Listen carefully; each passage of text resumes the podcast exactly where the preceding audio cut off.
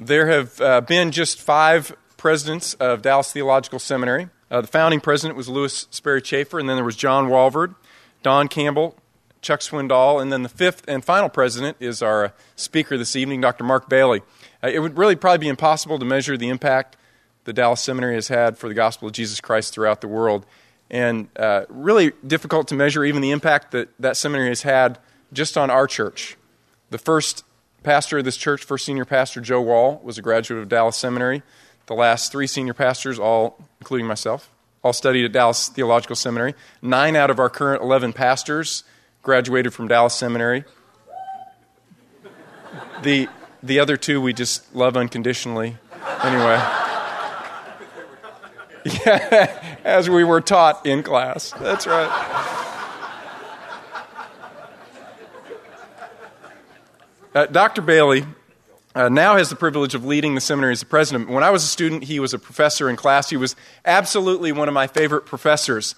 And the reason that I loved going to class to hear Dr. Bailey was because he was not interested just in delivering information, but his passion to know Jesus Christ through his word was um, impossible for him to contain.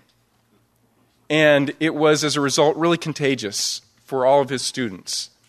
And so it really is a privilege for us uh, to have him come. He is uh, uniquely gifted by God to exhort and encourage God's people. So, Dr. Bailey, thank you for coming. I appreciate your presence here. Please welcome Dr. Mark Bailey. Thanks, man. Appreciate it. What a privilege it is to be here. Uh, when I got the invitation, it was almost two years ago and uh, it was uh, for this weekend, and I had been committed uh, last year for this weekend up in uh, New Jersey, uh, Newark, uh, the city that shouldn't be.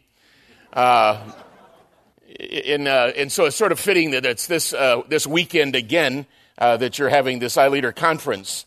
I got to Newark a year ago and uh, Buck and I had talked about uh, last year, and that didn't work out. And so I said, I- would love to do it. Can I, can I beg off for a year? And so he uh, graciously said, okay. And uh, so uh, I landed in Newark to go to Hawthorne Gospel Church, where I'd been committed to, to speak. And I had my GPS, and uh, GPS doesn't work in Newark. I mean, it, it tells you, and I mean, I was going to the Holland Tunnel into New York when I was supposed to go the opposite direction and I'm calling Barbie, and uh, and I'm in a, a, a, bit of a panic, and I'm so, I'm going help, and uh, uh, GPS doesn't work, the directions don't work, and she's going, what do you want me to do? I'm in Dallas, and I said help, and uh, and so uh, uh, ultimately I did a roundabout and got there, but it was just it was just one of those evenings. I was just at the headquarters of Bible Study Fellowship this past midweek, and they, they said that every time uh, that they plan for a major event, especially internationally, Satan shows up big time in all different ways. Uh, shipping that doesn't happen, I, uh, IT, uh, you know, that just goes crazy. And when Satan fell, he fell into the electronics, and uh, uh, uh, that was true this week in my computers on campus. And and Barbie said just before the time tonight started, she said, God must really be wanting to do something big this weekend, because I had an old professor who said, "You you never get." He, he was a bombardier pilot in World War II and uh, he's now with the Lord, and uh, that was 30 some years ago. And, and, and, he told me, Mark, he said, there's just an amazing thing about ministry, just like it was when I was a bombardier pilot in, uh, in, in, the war. He says, you never get shot at unless you're flying over the target. And I've never forgotten that. I tend to, but I uh, shouldn't. But it is, uh, it's great to be here, and I am praying, and Barbie's praying that uh, God would do a work in all of our hearts, and not just those who hear, but those who speak. Uh, because uh, little do you know that God does uh, as much, if not more, in us as we prepare it, as we work uh, in the Word of God to deliver it to you. Uh, God works in, and shows up in those hours like we can't describe. And so I, I, need what I'm going to share tonight from God's Word. I have two boys. One is married, and we have three grandchildren through my son Josh and uh, his wife Emily. They are both music majors, and he's a, a, worship pastor in the Dallas area. Went to Moody Bible Institute, met his wife. They graduated with a bachelor's in music, and then uh, we made a deal with uh, Emily that if she would stand by Josh as he came through the THM program at Dallas Seminary, we would stand by her. And so uh, we ended up helping pay for her Master of Music at University of North Texas, and uh, she's a little opera diva and uh, has a phenomenal voice and uh, got a, a, master's in music from uh, Uni- University of North Texas in uh, vocal performance and pedagogy. So uh, I went to more operas than I would ever have thought I would go to. But she and Josh have given us three grandchildren. my younger son is getting married two weeks from tomorrow. he's 28, and I used to tell him, you, you can't fish in a bathtub. Uh, you've got to go where good Christian girls are if you're going to find a good Christian girl to date. And he says, Dad, God's going to drop her in my lap. To which I thought, I didn't say to him, I, I hope you enjoy being single. you know, if you never ask anybody out, you're probably not going to date. If you don't date, you're probably not going to marry. God's going to drop her in my lap. And uh, that's what God did, and I'm upset. the, the greatest compliment that anybody ever paid my son. Uh, he, he bought a house. He's a coach, and he's coaching tonight, and uh, they're playing up uh, in the division, and so it's going to be a tough night. Uh, and so uh, we'll find out about 11 o'clock how he did. But uh, he, he bought a house, and he started going to a church and got involved in the church. And the, the greatest compliment they ever paid him and could ever pay my son was they asked him to be on the pulpit committee as they searched for a new pastor.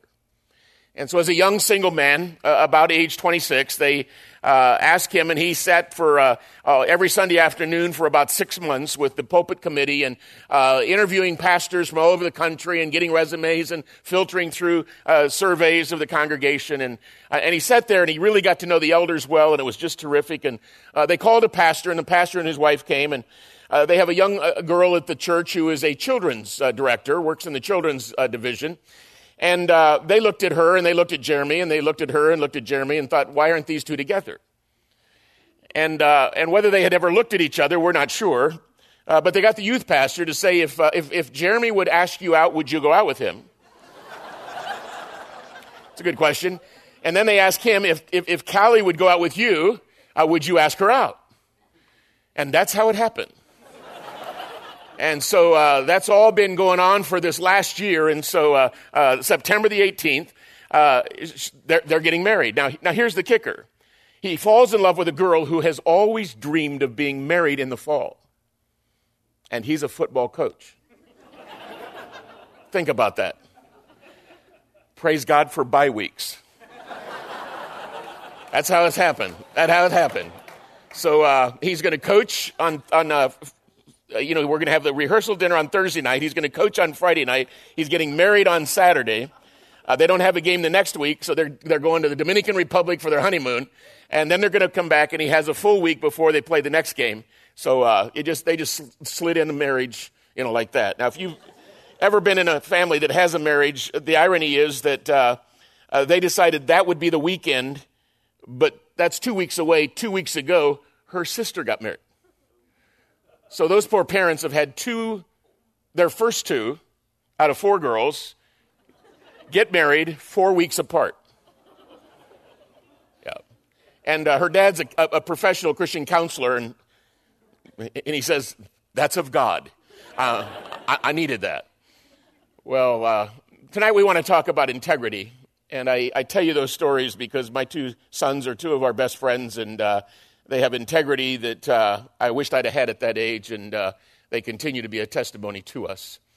Uh, but Fiona, my six year old granddaughter, was at our house a while back.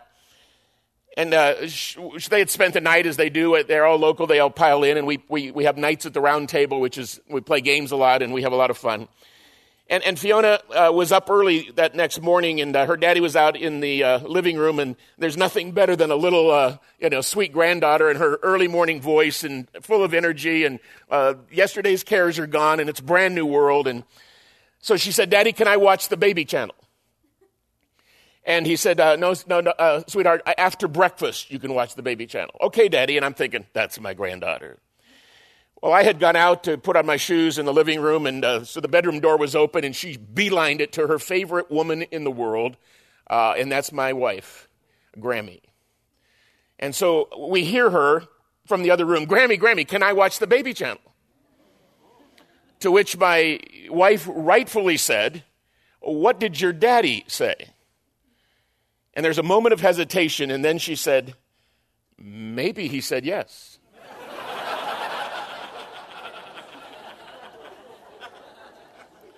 Spiritual development needs to start early. I was glad to see the plate of cookies, not for me, but uh, my, my, my, grandson's name is Gavin. He just turned four. And, and he's a spider monkey uh, imp personified. So much fun. Uh, his parents have trouble disciplining him because he'll just smile at him. They'll say, Gavin, he'll go, yeah? And he'll just look. He was in Sunday school just a few weeks ago. And uh, he was in the third, uh, the three year olds, and he just turned four a couple weeks ago. And, and uh, so the teacher thought, I know how to pass out cookies to this group. Uh, how old are you? And the answer was three. And, well, you get three little cookies. And how old are you? Three. Well, you get three little cookies. And that went around the table. They got to Gavin, and how old are you? And he goes, six.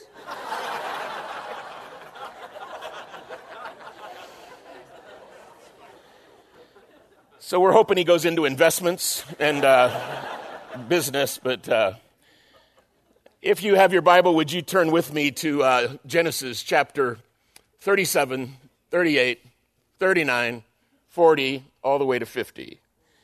Keep your uh, hand in that book. And I want to talk about integrity, uh, a foundation for trustworthy leadership. Uh, because of my crazy week and maybe yours, would you bow your head with me and bless you? And uh, she's had a tough week too. It's okay. And uh, would you pray with me? Uh, Father, uh, the only thing of value that could come out of tonight would be if you would take your word and you would work in our hearts and in our lives with it by your Spirit as you would direct it for the glory of your Son, Jesus Christ, our Savior. May uh, these, my brothers and sisters in Christ, and these who have gathered together tonight, may they hear the voice of the Spirit and not the voice of the preacher. Coming through the infallible, inerrant, wonderful, creative, authoritative Word of God. We ask that from the life of this godly man who uh, lived a life that you saw would be worth it for us to know about forever. Teach us, we pray. And we'll give you thanks in Jesus' name. Amen. Clarence Edward Macartney said this It is said of every man's life that it contains sufficient material for a great novel. If I was a writer, I could write a novel of, about Fiona and Gavin, and now we've got a brand new, brand new grandson named Rowan. And, uh, and, and we could write and write and write as we have watched. For some reason, it's more fun to have grandkids, uh, much more. And uh, when they act up, I just smile at my son and say, uh, It's payback. It's payback. I have the privilege of associating with some uh, great uh, men of God. Uh, some of those are on your staff who I count as friends, and uh, some I work with, some are on our board, some are on our faculty, some are friends with whom I went to school with, and uh, sometimes you get uh, one of those uh, great opportune moments to be blessed beyond your deserving, which God always does with me. And uh, one of our board members uh, used to lead interstate batteries. In fact, uh, still is a big part of that, obviously, Norm Miller. And, and Norm is, uh, has a partnership with Joe Gibbs, who uh, used to coach the Washington Redskins. And they have a racing team, the Joe Gibbs racing team. And the number 18 car is theirs. And uh, so I, I, had the privilege of uh, being invited to uh, by Norm Miller. He said, "Would you like to go to the National Day of Prayer?" And I said, "Sure." Uh, and he says, uh, "We're, we're going to fly up together." And I said, "Great." And then he calls me. He said, "Would, would you mind if we had?" and he, he, asked it just like that. Would you mind if the night before we had dinner with Joe Gibbs? And I said, Okay.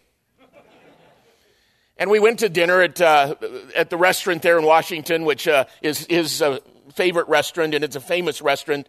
And uh, th- there's murals on the wall of Joe Gibbs and the Washington Redskins and the history of the Redskins. And so we're, we're sitting there uh, with Joe Gibbs and uh, Norm Miller and a couple other people. And all the time we're eating, I'm, I'm, I'm, you know, I'm in awe of Norm Miller, but nobody knows Norm up there. Everybody knows Joe, Coach Gibbs.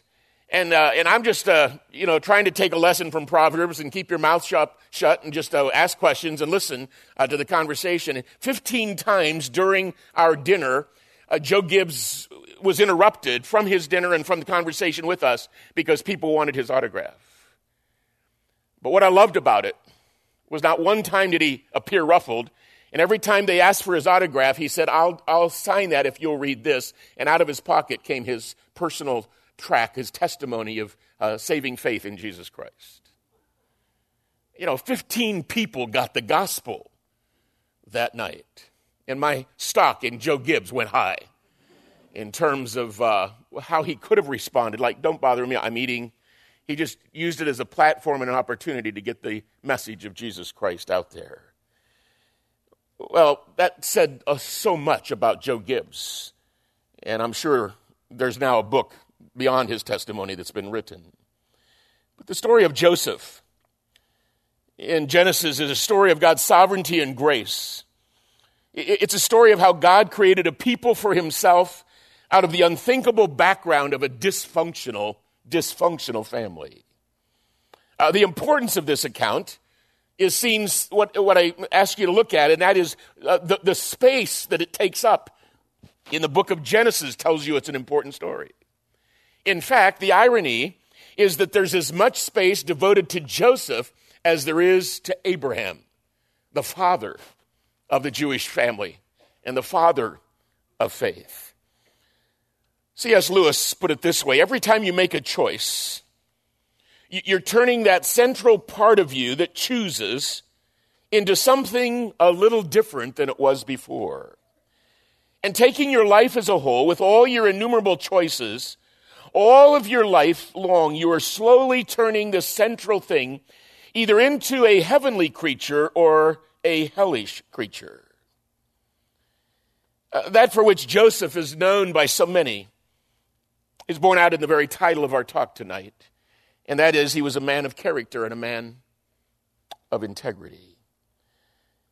A friend of mine, Warren Wiersbe, writes well in his book, The Integrity Crisis. A, a person with integrity is not divided. That's duplicity. Or merely pretending, that's hypocrisy. He or she is whole, life is put together, and things are working harmoniously. People with integrity have nothing to hide and nothing to fear. Now, none of us have it all together. None of us have life totally put together with total integrity. But the question is, is that our passion? Is that our purpose? Is that our goal? Is that God's plan for our lives? And the answer to the last question is yes. So I want to invite you to come with me on a journey through the life of Joseph. I, I want to show you the text of his story. I, I want to in- introduce you to a tool that helps us understand that account and then I want to uh, talk about some truths that, if you and I let them, will transform and keep transforming our lives. First of all, just uh, if you've not read the account, I would encourage you to go home tonight and just read through it. It's a fascinating tale. But when you read it linearly, as if you've never read it before, uh, you're going to see some patterns. And in fact, let me show you those. There, there's seven parallel accounts that happen. And, uh, there's, there's two accounts of conflict.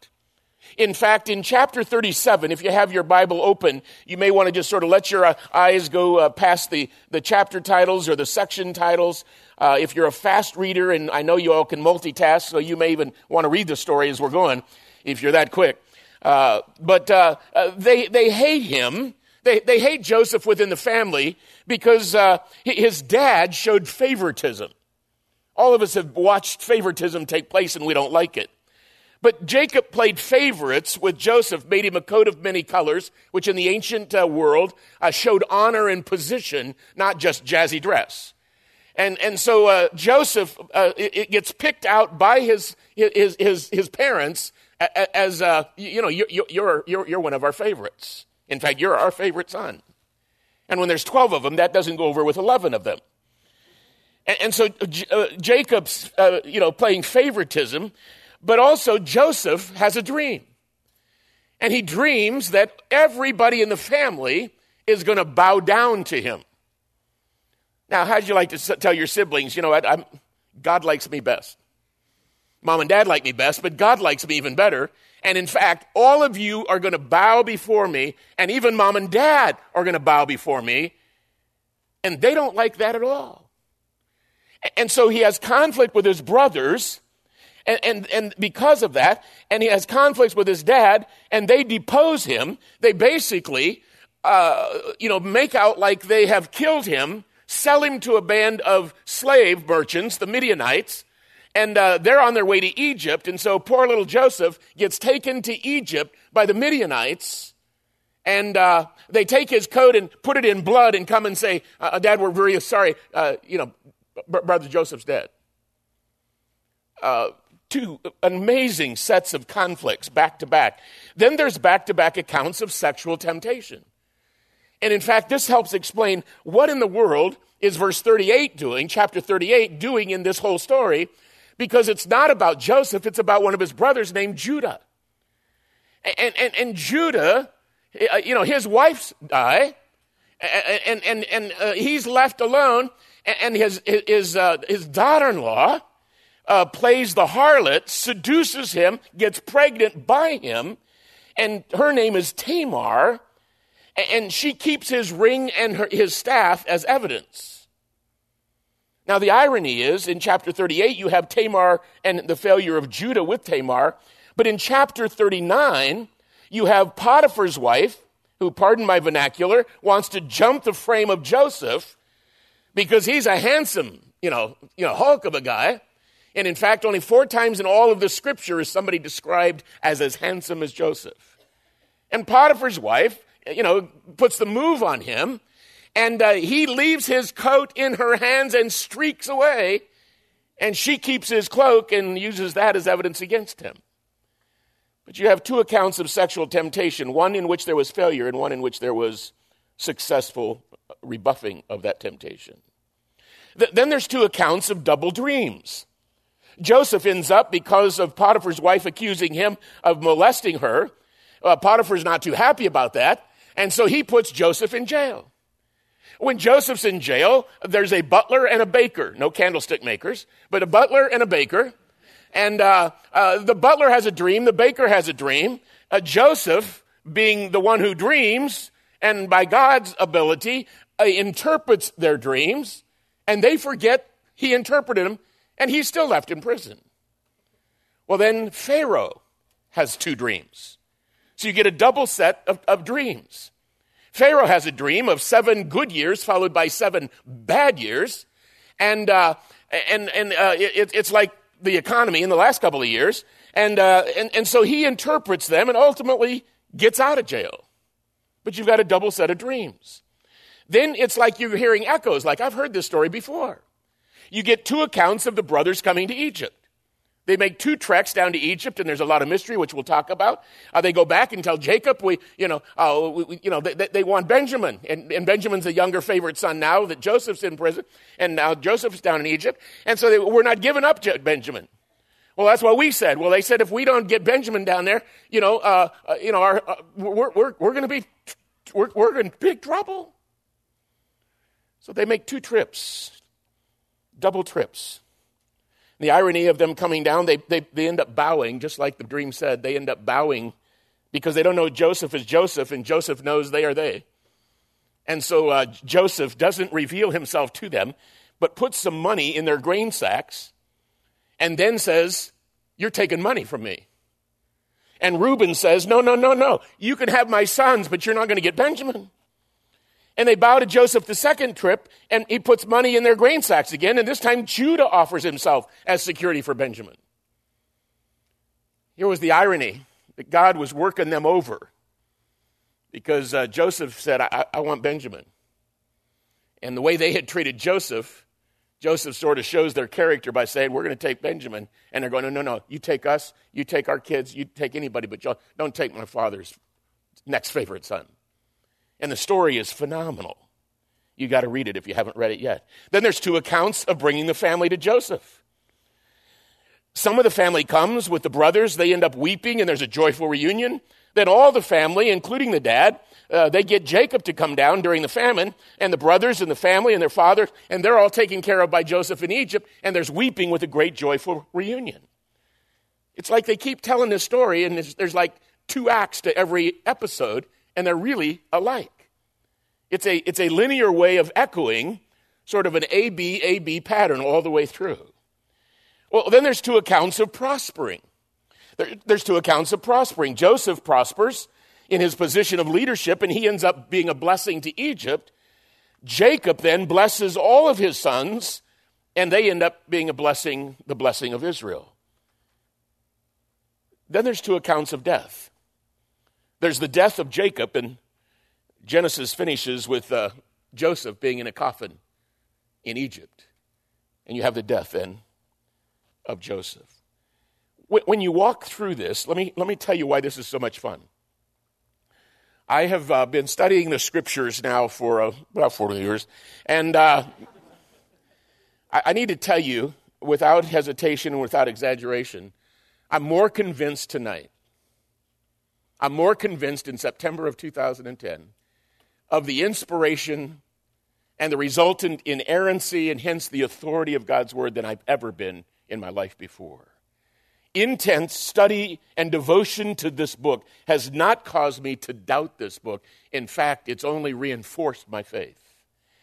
When you read an account like this and you see the literary art that God the Holy Spirit asked Moses to write in a literary style to do double stories of the accounts in Jacob's Joseph's life, when you read it linearly, it's historical, but the way the events get selected for the scriptures out of that life become very intentional. And God took literature and history and, bro- and built theology through the scriptures, and it all comes together. Now, if you think that one is fun, that's an A, B, A, B, A, B pattern all the way through. There's also what we call the architecture of the text, or if you came to Dallas Seminary and that is God's will for your life, Bill Bright had a little track said, you know, you know, four, you know, the four laws. There, there's a fifth one. Uh, Dallas Seminary loves you, and we have a wonderful plan for your life. Wise people come to Dallas Seminary, okay? Great pastors come to Dallas Seminary. And we love those that go to other seminaries, and we'll teach them to love those that go to other seminaries too. No, we, we play with that, but we mean it. But then there is an A B B A pattern. And this is like a giant hourglass where the outsides match the outsides, the insides match the insides. I've, I've given you that outline, and I want you to walk your way through it with me.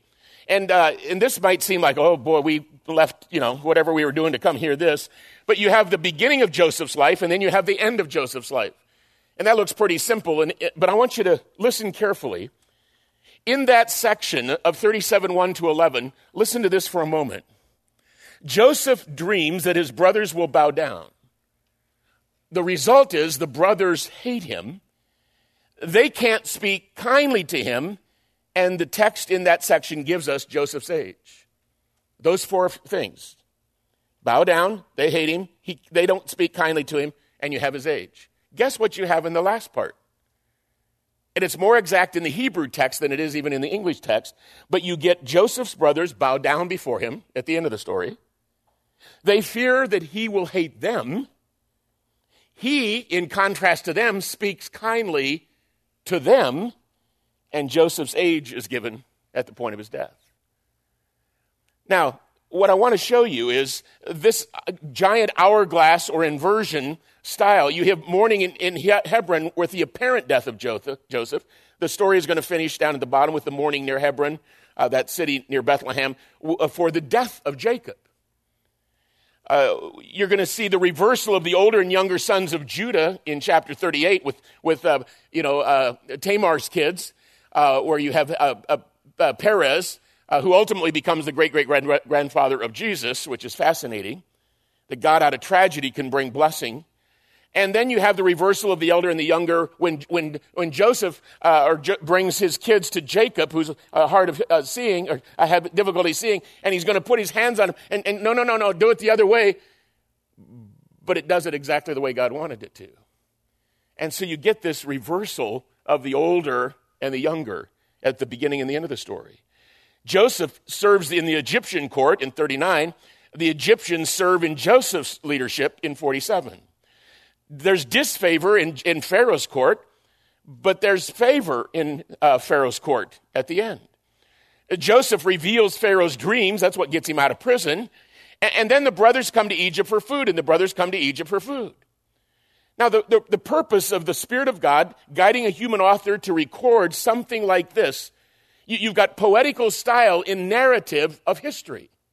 It's phenomenal when you think of how well that has to be orchestrated to get that kind of detail, and you're not forcing the text at all. In fact, I, I, as I did with the beginning and the end, all of those have four or five features under them when you study in the original language that, that shows you the, the phenomenal work of the Spirit of God.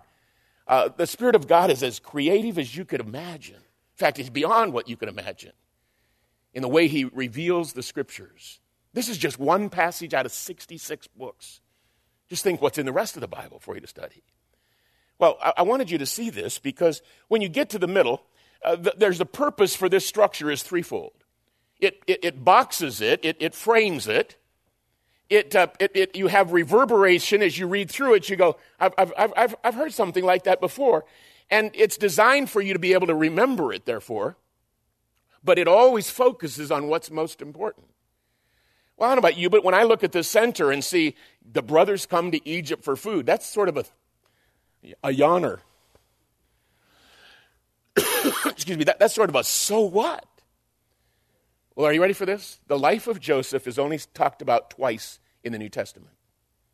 Once in Acts 7 in the speech of Stephen, and once in Hebrews 11 when Joseph becomes a part of the Hall of Fame of Faith.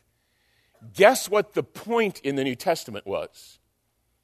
It was how God orchestrated the life of Israel and especially Joseph to bring Israel down to Egypt so that God could constitute a nation and redeem them out of Egypt as the grand portrait of redemption for all time you'd almost think God was in charge. You'd almost think that. Don't think of it yet. But there's another way to look at it, and I've given you this chart as well, and that is that with the architecture, of the, look, look at this architecture, but it doesn't just break down at the macro level. Look at the micro level. Joseph's dream at the beginning uh, matches Joseph's dreams coming true with Pharaoh. The brothers' cruel treatment because of the dreams, Pharaoh's kind treatment because of Joseph's dreams, Tamar languishes in the father's house, Joseph languishes in prison. But right in the middle of that, the central part of that, is that story of Potiphar's wife jumping Joseph, and he demonstrates integrity. What do you have in the second half of the story? The brothers go to Egypt and bow down to Joseph. The brothers go to Egypt at the end of the story and they bow down to Joseph. That which was the center now becomes another frame out. And watch this develop for a moment. The, the Joseph's great weeping, Jacob is alive. Joseph's great weeping because Jacob ultimately dies. Jacob comes to Egypt with the sons. Jacob blesses the sons in Egypt.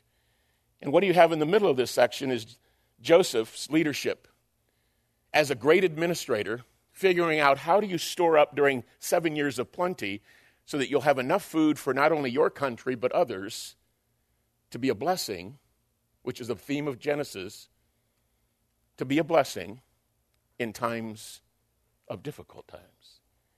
So his leadership comes to the fore. Now, that's the background. Now we come to the message, and we'll hurry. I want to take you through, with that as a backdrop, it's Joseph's integrity that, pre- pre- that prepares him to have a platform for leadership his personal integrity is critical for his public leadership. And I want you to, uh, to see five marks of integrity from the life of Joseph. And integrity is demonstrated when you and I make right choices at right times in five different areas. Number one, in how you and I handle truth. How you and I handle truth. And I want to give you a little principle with each of these marks, and then I want to illustrate it very quickly from the text. Standing for God's revelation, even if it means being rejected by others. Some of you are just showing up at uh, College Station. Some of you have been here. You understand what it means to take a stand for Christ in a, in a context of a university, in a university town, and in a culture like America, where others are rejecting that very truth.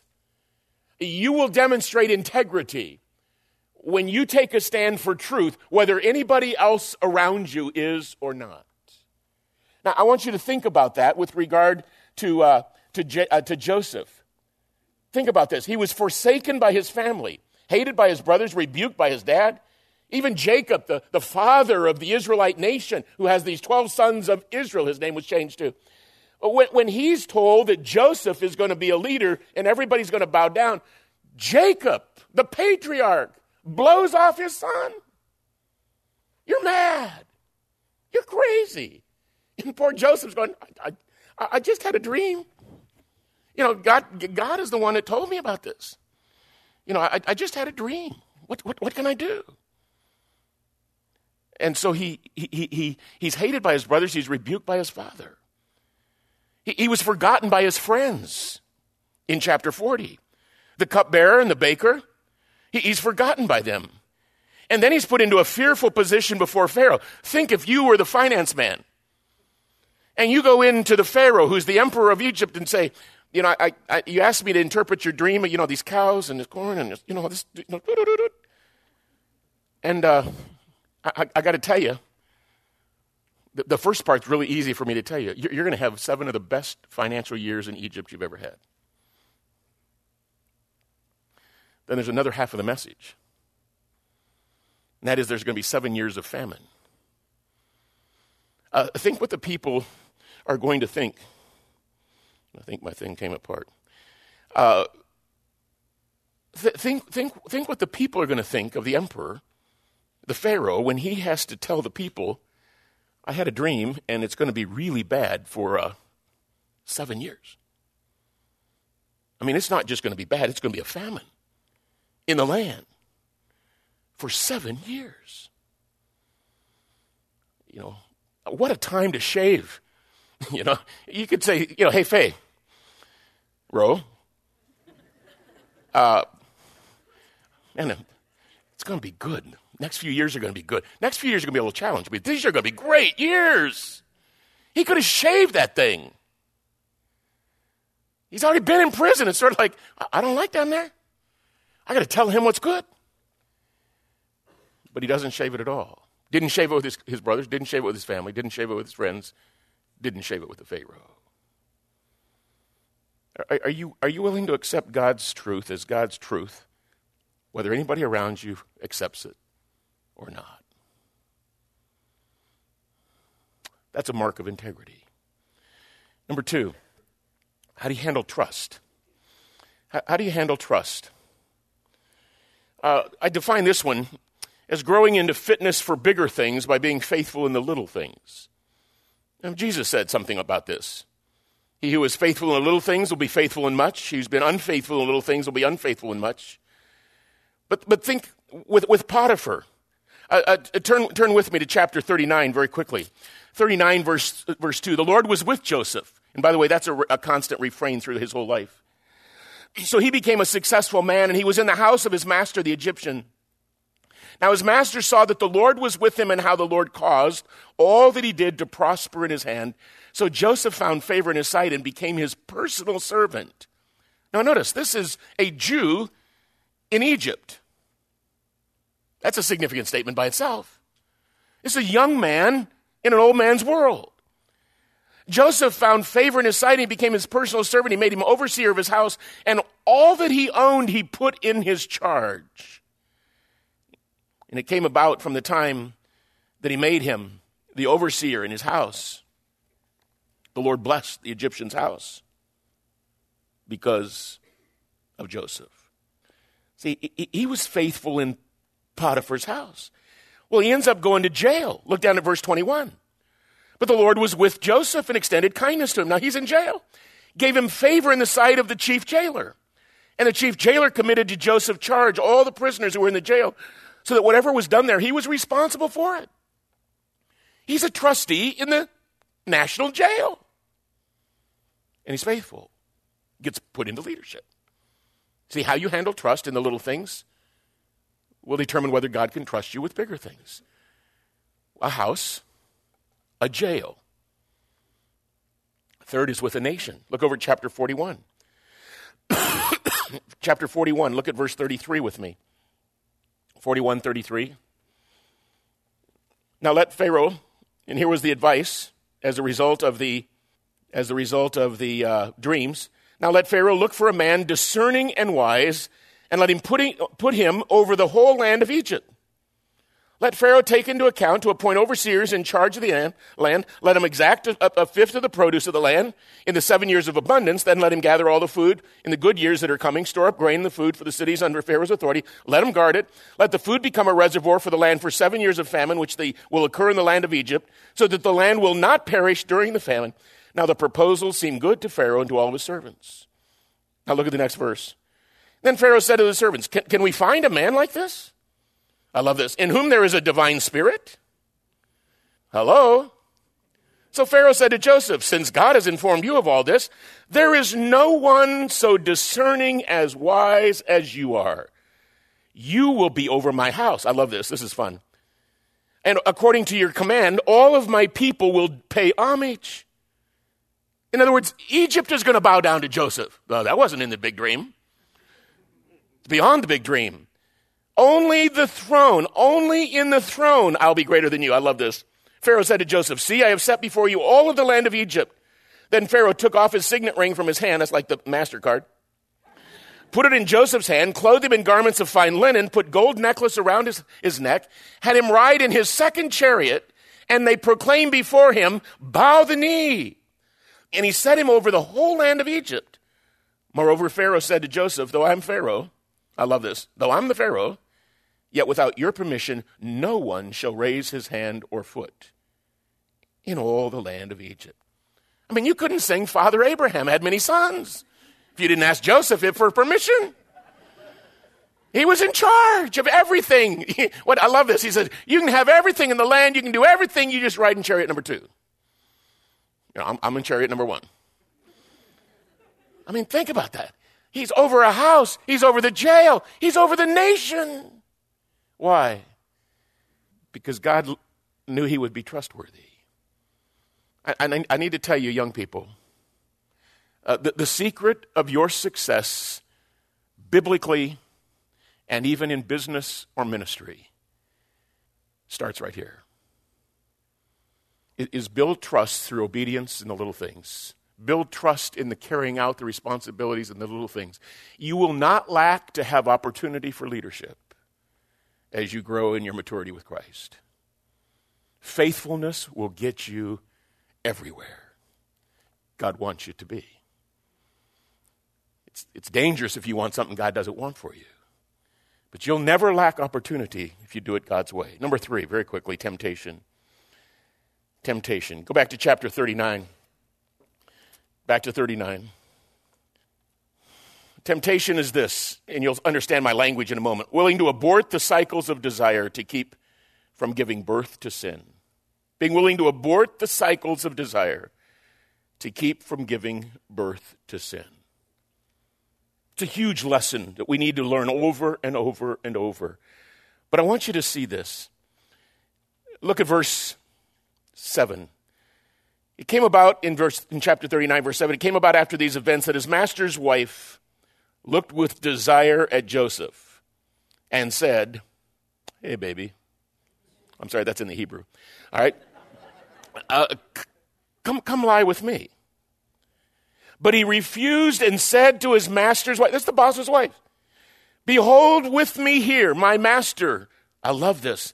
Does not concern himself with anything in the house, and he has put all that he owns in my charge. There is no one greater in this house than I. And he has withheld nothing from me except you, because you're his wife. Now, how could I do this great evil and sin against God? She spoke to Joseph. Don't miss this integrity model here. She spoke to Joseph day after day, and he did not listen to her to lie beside her or be with her. Notice the protection. Now, it happened one day that he went into the house to do his work, and none of the men of the household were there. Wrong thing. He probably should have known that one. She caught him by his garment and said, Lie with me. And he left his garment in her hand and fled and, and, and went outside. And then she makes up a lie that he's making sport of me and he attacked me, etc., etc. And that's what gets him in prison false accusation. I really think it's that passage that gave the New Testament writer the theme flee youthful lusts. Flee youthful lusts.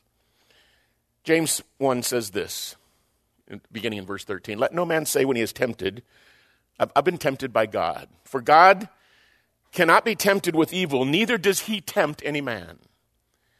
Watch his description. But everyone is tempted, now watch the directions, when he is led away by his own lusts, comes from within, and enticed, that comes from without. When lust conceives, it brings forth sin. When sin is finished, it brings forth death. So here's my advice, and here's, I think, the biblical advice that you and I have got to build and build a capacity to, to be willing to abort the cycles of desire to keep from giving birth to sin. Pardon my directness, you're old enough to handle it.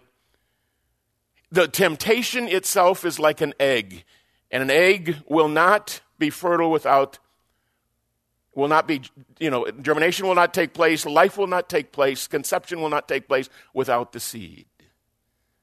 And what he's saying is don't inseminate the egg of desire so that you conceive sin as a baby you don't want.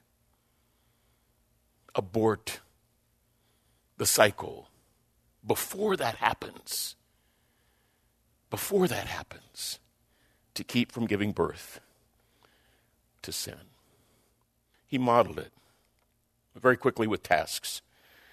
With tasks. Doing one's best even under circumstances that might be the worst. In the house, in the court, in the land, Joseph gave it his all. He used all of his ability, all of his ingenuity, all of his creativity. He was discerning, he was wise, he was a good administrator, but his leadership was built off the platform of character. And so, a mark of integrity is how you handle the tasks that have been assigned, and we've talked about this. But doing one's best, even when you've got the odds against you. I don't know of anybody who had a ministry like Joseph.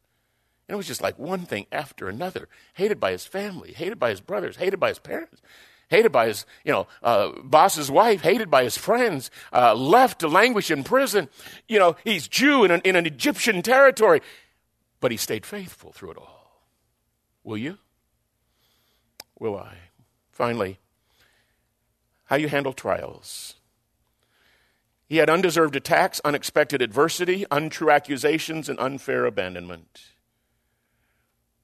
The question is will you and I be willing to trust the purposes of God while waiting for the perspective of God? C.S. Lewis, in The Problem of Pain, says this God whispers to us in our pleasures, He speaks to us in our consciences, He shouts to us in our pain.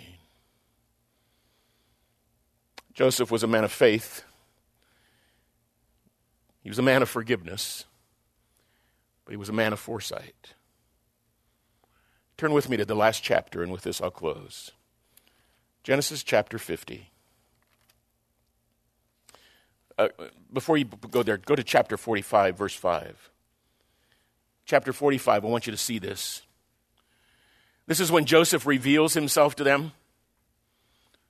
Pick it up in verse 3. Then Joseph said to his brothers in the middle of the story, I'm Joseph. Is my father, Jacob, in other words, alive?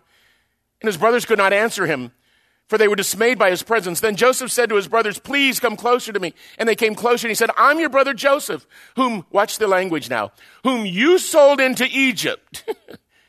now don't be grieved or angry with yourselves because you sold me here, for God sent me before you to preserve life. By the way, that's the theme of every time Joseph's mentioned in the New Testament. That's the core. Verse 7 God sent me before you to preserve you for a remnant in the earth and to keep you alive by a great deliverance. Now, therefore, watch this. It was not you who sent me here, but God. And he made me a father to Pharaoh and a lord of his household and a ruler over all the land of Egypt. Next verse, hurry, go up to my father, say to him, Thus says this, your son Joseph, God has made me Lord of all Egypt. Come down to me and do not delay. You understand where Joseph's coming from? He, he, he, he understood the perspective of God that God had orchestrated every single event. And though they sold him and they betrayed him and they, you know, cheated him, he says, God was at work. God was at work in my life. All of us will feel betrayal. All of us will be disappointed. All of us will be hurt. You may come into this room tonight and you've had a horrendous past. Turn to chapter 50. You, I would encourage you to read this whole thing again the next day or so, but look with me. Jacob dies in verse 15. I love this. There's humor in the Bible as well as tremendous, tremendous truth. When Joseph's brothers saw that their father was dead, they said in Hebrew, We're dead. That's a marginal reference. They said, what, what, what, what if Joseph bears a grudge against us and pays us back in full for all the wrong which we did to him? And I love this. So they sent a message to Joseph saying, uh, Your father charged before he died, saying, Thus you will say to Joseph. In other words, they're, they're telling stories out of court like, Dad told us to tell you to be nice to us. Thus you'll say to Joseph, Please forgive, I beg, the transgression of your brothers and their sin, for they did you wrong. That's a backhanded confession, isn't it? Now, please forgive the transgression of the servants of the God of your father. And Joseph went out. Uh, Joseph wept when they spoke to him. That's the seventh time, by the way, he weeps. And that's an interesting thread throughout the story. A lot of tears, some of them for joy, some of them for sorrow, most for joy. Then his brothers also fell down before him, like, hello, deja vu, it's what you, uh, God told me you'd do. And said, Behold, we're your servants. I love Joseph. He said to them, Do not be afraid. For am I in God's place? Do I, do I look like God to you? I know I'm Lord of Egypt, but do, do I look like God? Am I, I'm not God. And look what he says. As for you, you meant evil against me, but God meant it for good, in order to here it is, bring about this present result to preserve many people alive. So therefore, do not be afraid. I'll provide for you and your little ones. So he comforted them and spoke kindly to them. You say, how in the world could you do that? Only out of a heart of integrity. Only out of a heart that uh, had faith, forgiveness, and foresight. Barbie and I had the privilege of being in Edinburgh, Scotland this summer with a Reformation tour from our seminary. And it was in uh, Edinburgh, Scotland, that a man by the name of Alexander Whyte pastored for 47 years. Brian, 47 years at one church. That's a long span of faithfulness. And in his book, Biblical Characters, he writes Joseph was now to be plunged into the most corrupt society that rotted in that age on the face of the earth. And had he not come into the pollution straight out of a sevenfold furnace of sanctifying sorrow, Joseph would no more have heard it. He'd no, been no more heard of, excuse me. The sensuality of Egypt would have swallowed him up. But his father's God was with Joseph. The Lord was with Joseph to protect him, to guide him, to give him the victory. The Lord was with him to more promotion, to more and more honor and place and power, till this world had no more honor to bestow upon Joseph. And through it all, Joseph had become a better and even better man all his days. A nobler and an even nobler man, a more and more trustworthy and a more and more trusted and consulted man, more and more loyal to truth and to duty, more and more chaste, temperate, patient, enduring, forgiving, full of mind, full of heart, and full, no, no man ever fuller of a simple and a sincere piety and praise of God, till he became a very proverb, both in the splendor of his services and in the splendor of his rewards. You want that kind of blessing of God upon your life? Would you bow with me in prayer? Father, thank you for these. Patiently sit before me tonight. I pray that they, I pray that I will so want your blessing, will so want your presence, will so want your character, that you'll teach us much as we pour over how you worked in Joseph, because he's in Scripture as a model for how you want to work in us. May we continue to allow you to build into us an integrity, which is the foundation for trustworthy leadership. We ask it in Jesus' name. Amen. Mark, thank you so much for coming. Let's give him a a nice thank you.